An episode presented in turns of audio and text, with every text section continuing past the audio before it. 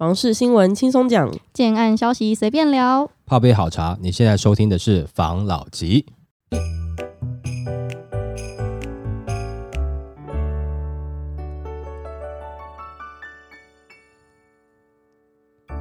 关心你的房事幸福，我是房老吉，我是大院子，我是茶汤会。今天我们来分享，最近不是说房市开始在降温了嘛？对，我们就有看到一个关于北市 Q 三的一个新闻，大部分人都蛮喜欢的信义区，在这一季的 Q 三竟然挂单。北市 Q 三预售案降温，信义区推案竟挂蛋。台北市地震局公布，今年第三季北市申报未查的预售案共计三十八案，较前期四十案减少了九点五十二 percent，那也较去年同期减少了三十五点五九 percent，累计申报案数为一百五十六案，较前期一百七十七案减少十一点八十六 percent。那十二区行政区预售建案申报量以北投区居首，共有八案，推案主流为八十户以下小社区住宅，其次是中山区、内湖区各五案，而信义区本季申报件数为零。北投区我是知道，因为最近那个士林科的这个议题有在吵嘛，大家都说大家都在吵士林科啊，但是明明那个地方还没开发完全呐、啊，荒烟蔓草，所以现在在开发中，所以它的这个申报件数比较多是正常的。但其他区域是真的有一点稀落哎、欸。对了，但是刚讲信义区没有嘛，对不对？嗯。但是信义区它最近它的新案有什么在推的吗？没有啊。其实也就没有太多腹地可以推案了嘛，所以报道也不能说完完全全说好像信义区都不行了，也不是啦，它这边。也没有什么太多的地方可以再做开发了嘛。哦，哦也没有太多新案，或者是有区域，可是那个土地的地价可能比较吓人。在前一段时间，其实比较偏属于首购市场，或是投资热钱市场。那你的总金额高的话，其实就不吃香嘛。那我要我的推案比较平易近人，嗯，好让首购能够买得起的话，或者是让投资客有机会炒作的话，那我是不是我的总价就要稍微控制一下？那除了平数去控制总价之外，我的单品的单价也很重要嘛，那单品单价当然也关系到我土地的取得，还有我的营建成本嘛。营建成本其实全台湾大家都差不了太多啦，当然是有差异啦，我南北一定是有差异啦。但我说你同一个区域来看，或是说比较邻近的城市来看，它的差异不会到很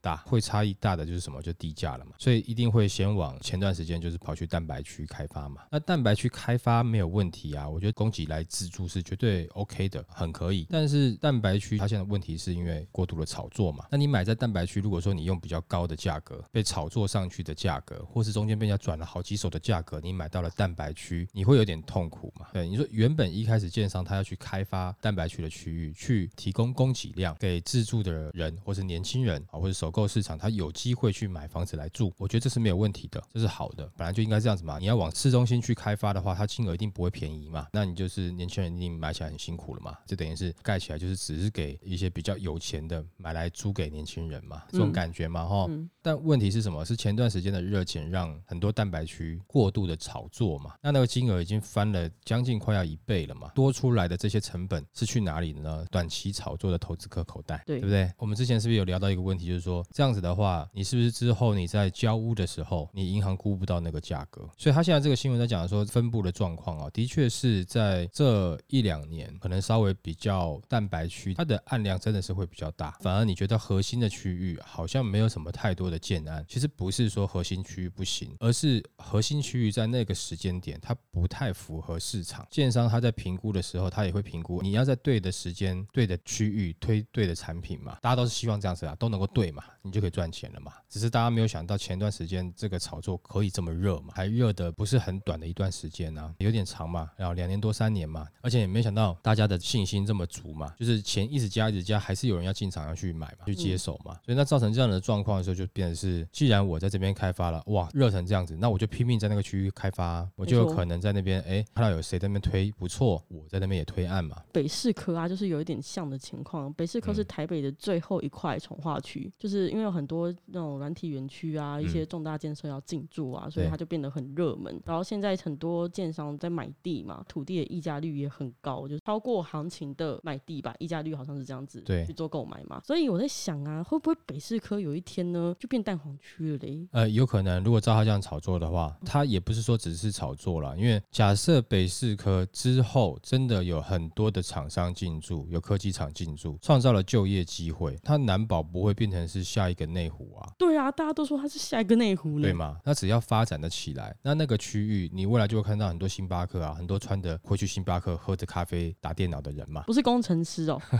因为它也是软体园区嘛，所以一定会有类似像这样的人嘛。嗯、你会看到他脖子上面一定会挂一个牌子嘛，挂一个牌可以感应进去啊什么之类的嘛，就是你会感觉那个区域氛围开始慢慢变化了。那如果它变成是这样子的人在那边聚集，工作形态是这样，那你觉得它未来的房价会低吗？就可以这样去猜了嘛，它的价格也会慢慢上去了嘛。那因为有没有看过太多类似的区域？它只要产业有发展起来，工作机会有创造出来，那那个区域的氛围就会好像是往这个产业的人，他的特定形象是怎么样，你就觉得哎，好像越来越多像这样的人嘛。刚刚讲的这些地方有没有？其实一开始是蛋白区，或者是说它有议题，但前段时间它没有办法在核心开发，它往这些区域去开发。当然，你刚讲北四科它是原本就有议题，可是问题是议题本身还没成型，哦，才刚开始嘛，还没有说所有的产业都已经完整化了嘛，对不对？对啊，还没完整。那它的周遭对建商来讲算是一个有点像是我预先开发，跟你讲说我这边你可以来住，你可以来干嘛，有点像是一个造镇计划的味道啦。那当然它不是一个建商去做的嘛，是很很多建商一起去做嘛。那建商当然也是看到这个区域它未来的机会嘛，产业就会带来居住人口嘛，这边的产业带来这样子的居住人口，这样子的房价一定会是否这样子的人才，这是一定的。上次有跟人家分享，比如说台中啦，或是其他区域嘛，台南呐，它的产业是什么样的人聚集，开在那边的房价，它不会是以在地的房价为主，它是以未来要来这边上班的人，他的薪资水平来去看那个房价的。当然你在北市的话就更难讲了，除了来上班的房价以外，北市的地太少了，那要挤进台北上班的人又多，所以很容易造成除了是 for 北师科之外，它还会有额外的炒作上升力道了，但这是看未来，从明年开始应该不至于太夸张了。啊，所以说我们现在虽然知道它有这样的走向，那你要短期的话，我也不建议啦。那如果你有长期的话，这个区域是不是可以看好？我觉得是可以看好了。不过以我个性比较保守一点的话，我还是会看一下北斯科它目前有什么样的厂商进驻嘛。那我得知道有什么样的厂以后，我的投资我才不会心惊胆跳嘛。那如果说你是自住的话，当然你现在可以去那边看一看呐，就是说，哎，跟你的生活模式是不是有搭到了，或者是说你是在附近上班的，我觉得。可以考虑啦，你等它真的成型之后，或者是说去发展起来之后，可能你又会觉得这边的房价可能是有点高的夸张了。没错，对不对？OK，下一则。网友好奇预售屋买在高点，事后建商降价，有房族会成冤大头。目前受到各项因素冲击，股市与房市都降温，预售屋的价格也松动许多，引发网友讨论。就有人好奇说，如果预售屋降价，对于已购户来说影响何在？担心已购户买在高高价成了冤大头。就有人发文说，以前有看到案例显示，已购户高价买入预售屋，但最后预售屋却降价出售，这时建商会送给已购户礼券、提货券之类，甚至重新签约。但原 PO 好奇，真的有这样子的状况吗？事后处理是如何呢？虽然如果是剩下最后几户，价格可谈是正常，但如果当初跟买家说好是不二价，事后又降价出售，该怎么办？就有网友们留言表示，台中北囤好几个案子就这样。已购户想退就赔违约金，不然就再买一户摊平。建商也不是智障，不可能免费让你重新签约。那预售屋通常也不会降价啦，他们都是送家电、送装潢等等。你没买过房吧？总价在签约前就写死了，怎么可能会有建商要赔你钱？预售屋至少要降十五 percent 起跳，毁约才会划算。那也有人表示没听过，最多是最后一户会降。还有网友透露，如果预售屋剩少数几户的话，降价卖通常会签保。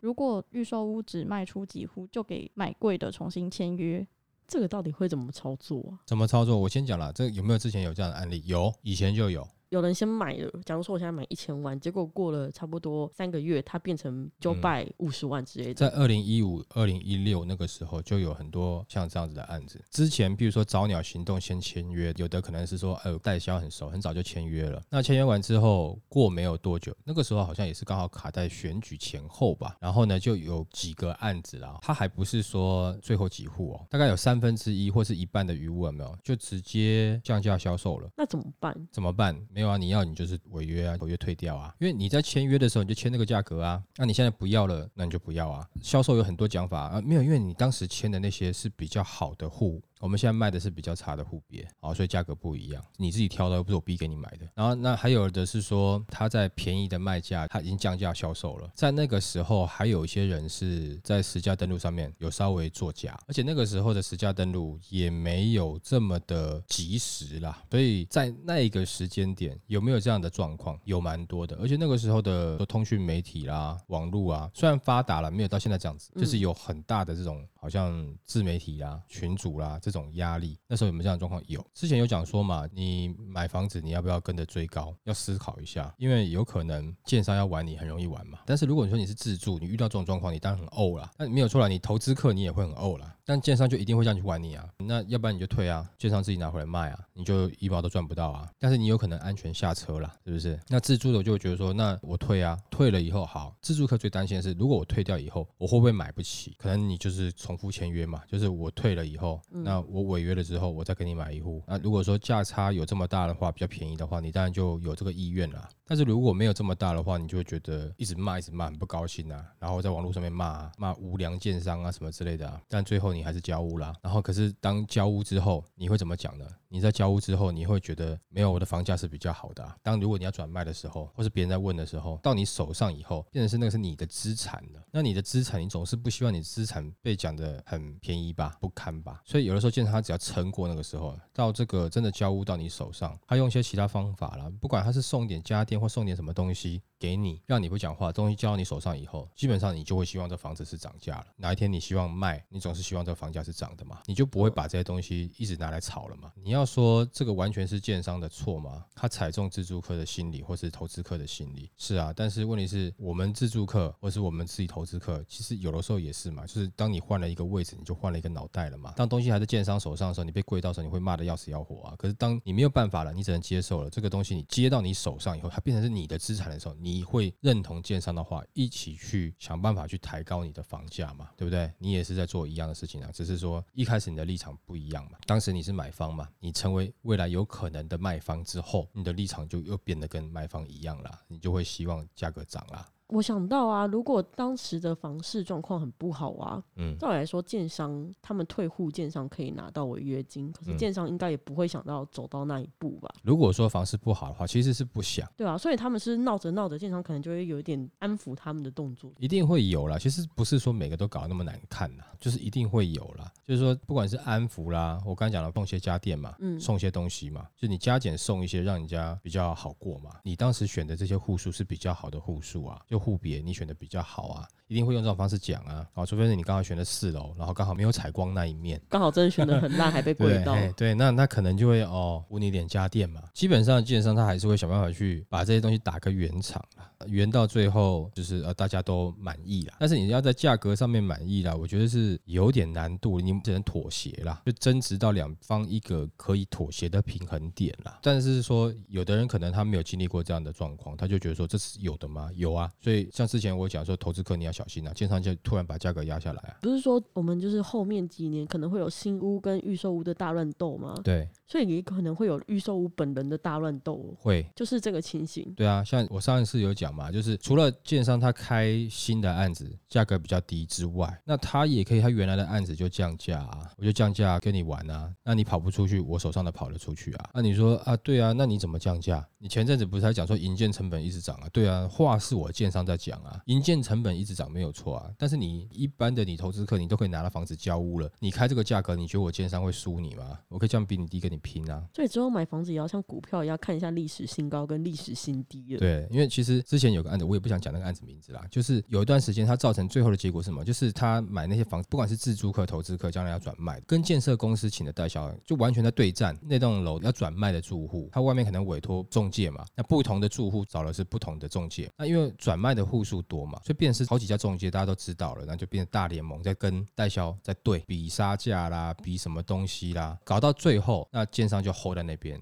然后就让那些要转卖的有没有，真的是完全是跳楼自杀型的卖，因为他们已经觉得无望了啊！我就是要卖出去，我不只要跟其他的投资客比，我还要跟建商比，一杀再杀，杀到最后，啊，反正就一堆跳楼大拍卖的价格卖掉了。卖完了以后，但是里面中间也有建商卖掉几户了。卖完了以后，那建商就慢慢涨价回去了。哎，还不痛不要，就跟你玩啊。但问题是谁赔到钱？是这些投资客赔到钱，因为他全部都赔售了。建商为什么这样做？他其实也是被气到，因为那个案子有一些投资客就是遏制要弄这个建商了。他们好像一开始是有讲好说，我们给你们这个价格，嗯，你们要在成屋之后才能卖，都有讲好。然后结果呢，案子还没有开，有的投资客就已经先卖了，就是说他预售案哦，还没有开案就已经先卖了。可是我们当时讲好的是，我要成屋之后你才能卖，那结果搞得很不高兴嘛，建商就跟这些投资客就等于是对起来了。这建商很有名吗？这个案子它其实它是台中的建商，但是它是在别的地方盖房子。那我不要讲这样讲会太明显，反正就是的确他在七期是盖算是豪宅案子的。然后反正有这样的状况嘛，就跟投资客就是有点就是对杠起来了嘛。那其实投资客他自己也是啊，那就大家都讲好啊，有的就要先卖啊，说啊没有我就资金紧，我就是要卖啊。啊有的人就是投资客你没办法管好每个投资客嘛，有的人就是这样子嘛，啊卖了建商就不高兴啊。对他在开案的时候一开始开价他就开的比这些投资客的还要低，建商卖给这些投资客的价格再低再低，他就是那时候是气到了，他宁愿感觉像是我不赚钱，我也不要让你这些投资客好过就对了。哦，所以一开始就开的低了。啊，但是问题是这个案子又是属于精雕细琢，有点像豪宅型的案子。即使是到交屋了，还是两方对战的状况，一直战到最后，其实那些投资客都没有占到任何好处，其实也害到这个建商当时在销售反而销售的不顺了。应该要和平共处了。嗯，但也有整个经济环境状况啦、选举状况整体的影响啦。啊，因为在那段时间的前一段时间，是因为为什么投资会这样做？它就是跟前段时间一样啊，就是最近的状况不是你房子拿到了红单，或是你签了约，马上可以转卖吗？就那时候，投资客都认为说，我就是拿了合约，我马上转卖，反正你房子也是一下就卖掉嘛。可是那时候景气突然有变化，然后又遇到选举等等的状况，就是突然那时候就动了啦。啊，投资客也不好转嘛，哎、啊，那么早拿出来，反正建商就不高兴了嘛。你讲好是怎么样，你自己先跟人家违约的啦，所以搞到最后那边的投资客全部都是赔啦，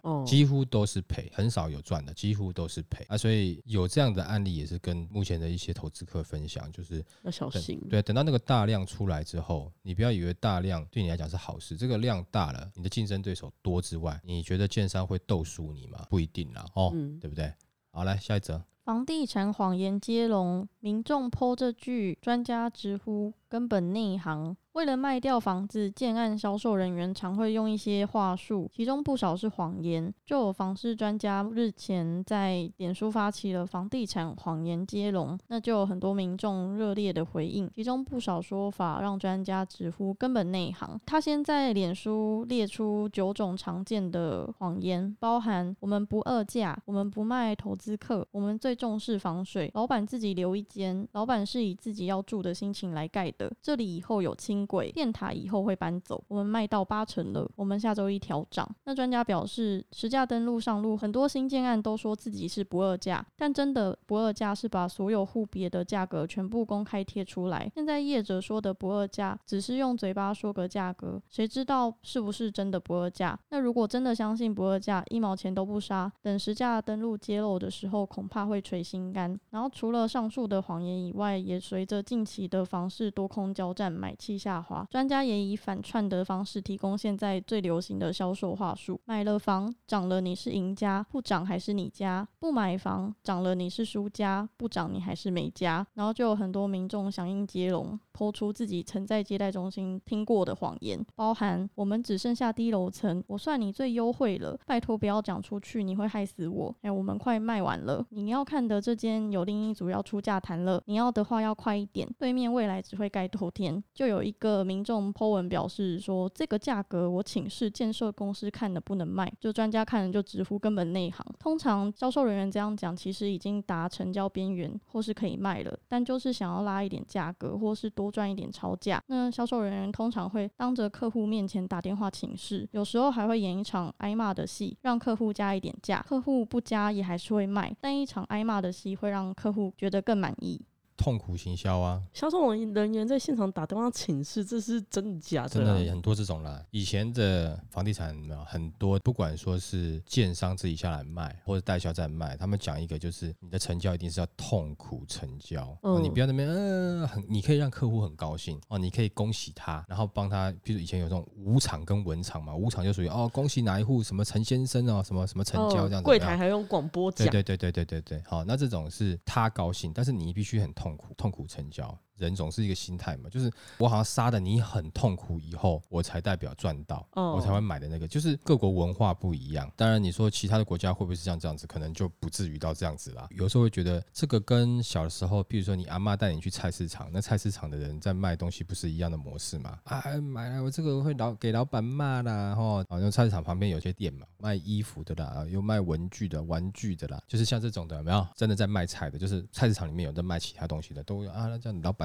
会说不行啊之类的啊，就，就通常都自己都是老板。对对对对对对，你刚讲你是老啊，不是的，什么就是你会感觉好像有点相似那种模式。那当然会有这样的模式，我自己的听以前前辈讲啦，但是不是真的是如此？是给大家就是一个你可以当做是好笑的话听一听啦。但这是前辈以前讲的。你说为什么台湾卖房子啊会用这样的方式在卖？你知道吗？哈，因为以前哈有段时间在卖房子的时候，那时候台湾有一段时间股市很热，很多菜篮族啊，没有？他们就去买了股票，赚了钱就拿来买房子，他、啊、就骑着菜篮脚踏车就来买房子了，带现金要来买房子。啊。那你要跟他们对话，你当然是用他们最熟悉的营销模式啊，就菜市场模式啊，你就要很痛苦啊哦，然后就是这边房子卖给他了哈，你几乎你感觉你自己就要去跳楼自杀了哦，或者你怕明天被老板开除了哦，要叫他不要讲话什么之类的，这样子的方式他才觉得哦，对啊，你只有给我，我赚到便宜了，所以哈就衍生成像这样子的一个行销模式跟文化啊，但这到底是不是真的？我不知道，因为这个是在我入行之前的事情了嘛。那个时候应该我还算是小孩子啊，国小、国中这段时间，虽然说是好笑的，但是你去反过来看一看啊，就是好像真的有这么一点味道哎。就是说，即使是到了现在，你会看到他们很多的前辈在教，有的时候还是会走这样子的味道。当然，越都市化的区域，这样的状况可能就越来越少啊。但是如果说你比较不是那么都心的区域的话，你就还是会感觉到像这样的味道嘛。那这以前就有人问过说，那、啊、你们在做房地产，那个建商在卖房子，为什么不把整栋楼哈每一户全部标价放在旁边给大家看，自己去选，跟去买东西一样啊，买衣服一样啊？在教销售就讲说，你那个就是啊，在卖菜市场东西才是这样在做的啦。我们要能够哈创造高价，我们这是有质感的东西，你不可能这样标啦。诶，听起来好像有点道理哈，但事实上你反过来想一想，第一个销售模式本来你们也很像是菜市场销售嘛，刚才讲以前啦，不是现在了哈。啊，再另外一个，以前有很多艺术品，它还是有高单价的艺术品，它也是会标价啊，明码标示。房地产不会啊，那当然就是他们的一些行销策略嘛，不管要销控啊或干嘛等等的嘛，就是让它的销售能够更顺畅嘛。那现在的实价登录，大家会希望说，你今天就是成交之后，你要把价格转上去做实价登录嘛，那也有限时间嘛，对不对？但是这样子的效果绝对比不上说你每一户直接贴标价上去 来得快嘛，更清楚嘛。可是这样子的销售又是一般的建设公司或者代销公司比较不喜欢的，因为有可能我未来后面要涨价啦等等的，我都不能做一些价格上面的调整啊，因为它不像是外面一般的商品是一件一件、一台一台、一辆一辆的在销售嘛，我是整栋啊，可我整栋里面又分了好几户啊，等于是大家共同进来持有嘛，它还是会有像这样子的销售形式啦。所以刚刚讲的里面有很多的话术有没有？我觉得蛮好笑的，就是什么你现在不买房，那个再念一遍。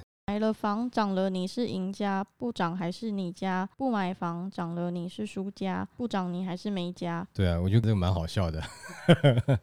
这越来越多创业，其实现在这种模式啊，也因为网络越来越发达，不管是自媒体啦，或者是群主啦，或者是你什么 IG 等等这些东西越来越发达，其实这些话术已经大家不会觉得会被骗了吧？都是听听觉得笑一笑啊，就觉得你在那边演，就看你演完嘛。可是那种，如果他跟我说下周一会涨价，我可能会相信呢、我前阵子就是被这个洗脑了。他只要跟我说下周会涨价，我就会想说，那要不要买？销售的方法，他说他会涨价，你其实你在买东西之前啊，你就回归到你自己的本质了，就是说是买来如果要自住的，他下周要涨价，涨的这个金额是不是你能接受的？如果急在这个礼拜确定，会不会考虑的不太清楚，造成你买屋之后的风险？因为你是要买来住的嘛，你的目标是这个，没有这个还可以有别的案子嘛。那另外一个是，如果你是投资客，那他下周。要涨价，我现在买，我下周可以卖吗？我不行吗？那所以下周涨价跟我无关嘛。好，那下周如果涨了价格，这个价格涨了以后，会不会造成我未来买更难卖？我这样听听，我觉得我可以看一下附近的行情，就是只会觉得你这个话术就让我看了觉得好笑而已啊，就笑一笑啊。哎，我也知道你在演呐，好，大家就哎会心的微笑一下，代表你也很认真啊，你也演给我看的啦。你至少你在意我的感受了嘛？我觉得这样子也算是一个尽责的，就是至少在痛苦成交这个部分啊。但是如果你还没有成交之前，一直跟我讲说啊，现在等一下怎样，等一下怎么样，那我就不想理你了。那既然这么好，你还跟我讲那么多干嘛？各位，你们去看前段时间房市这么热的时候，哪一个代销，哪一个建设公司，哪一个中介会跟你讲那么多？你要就要，不要我们等下就签走了。搞不好连讲都不跟你讲，等一下就那一户就卖掉了。真的这么好卖，这么热的时候，他是什么都不跟你讲的。我们之前在分享就有讲吗？那当他愿意跟你讲的时候，就不是这样子了。所以你就是会心微笑一下就好了。好，真的很热的时候，他什么都不想讲的。你看他讲话越惜字如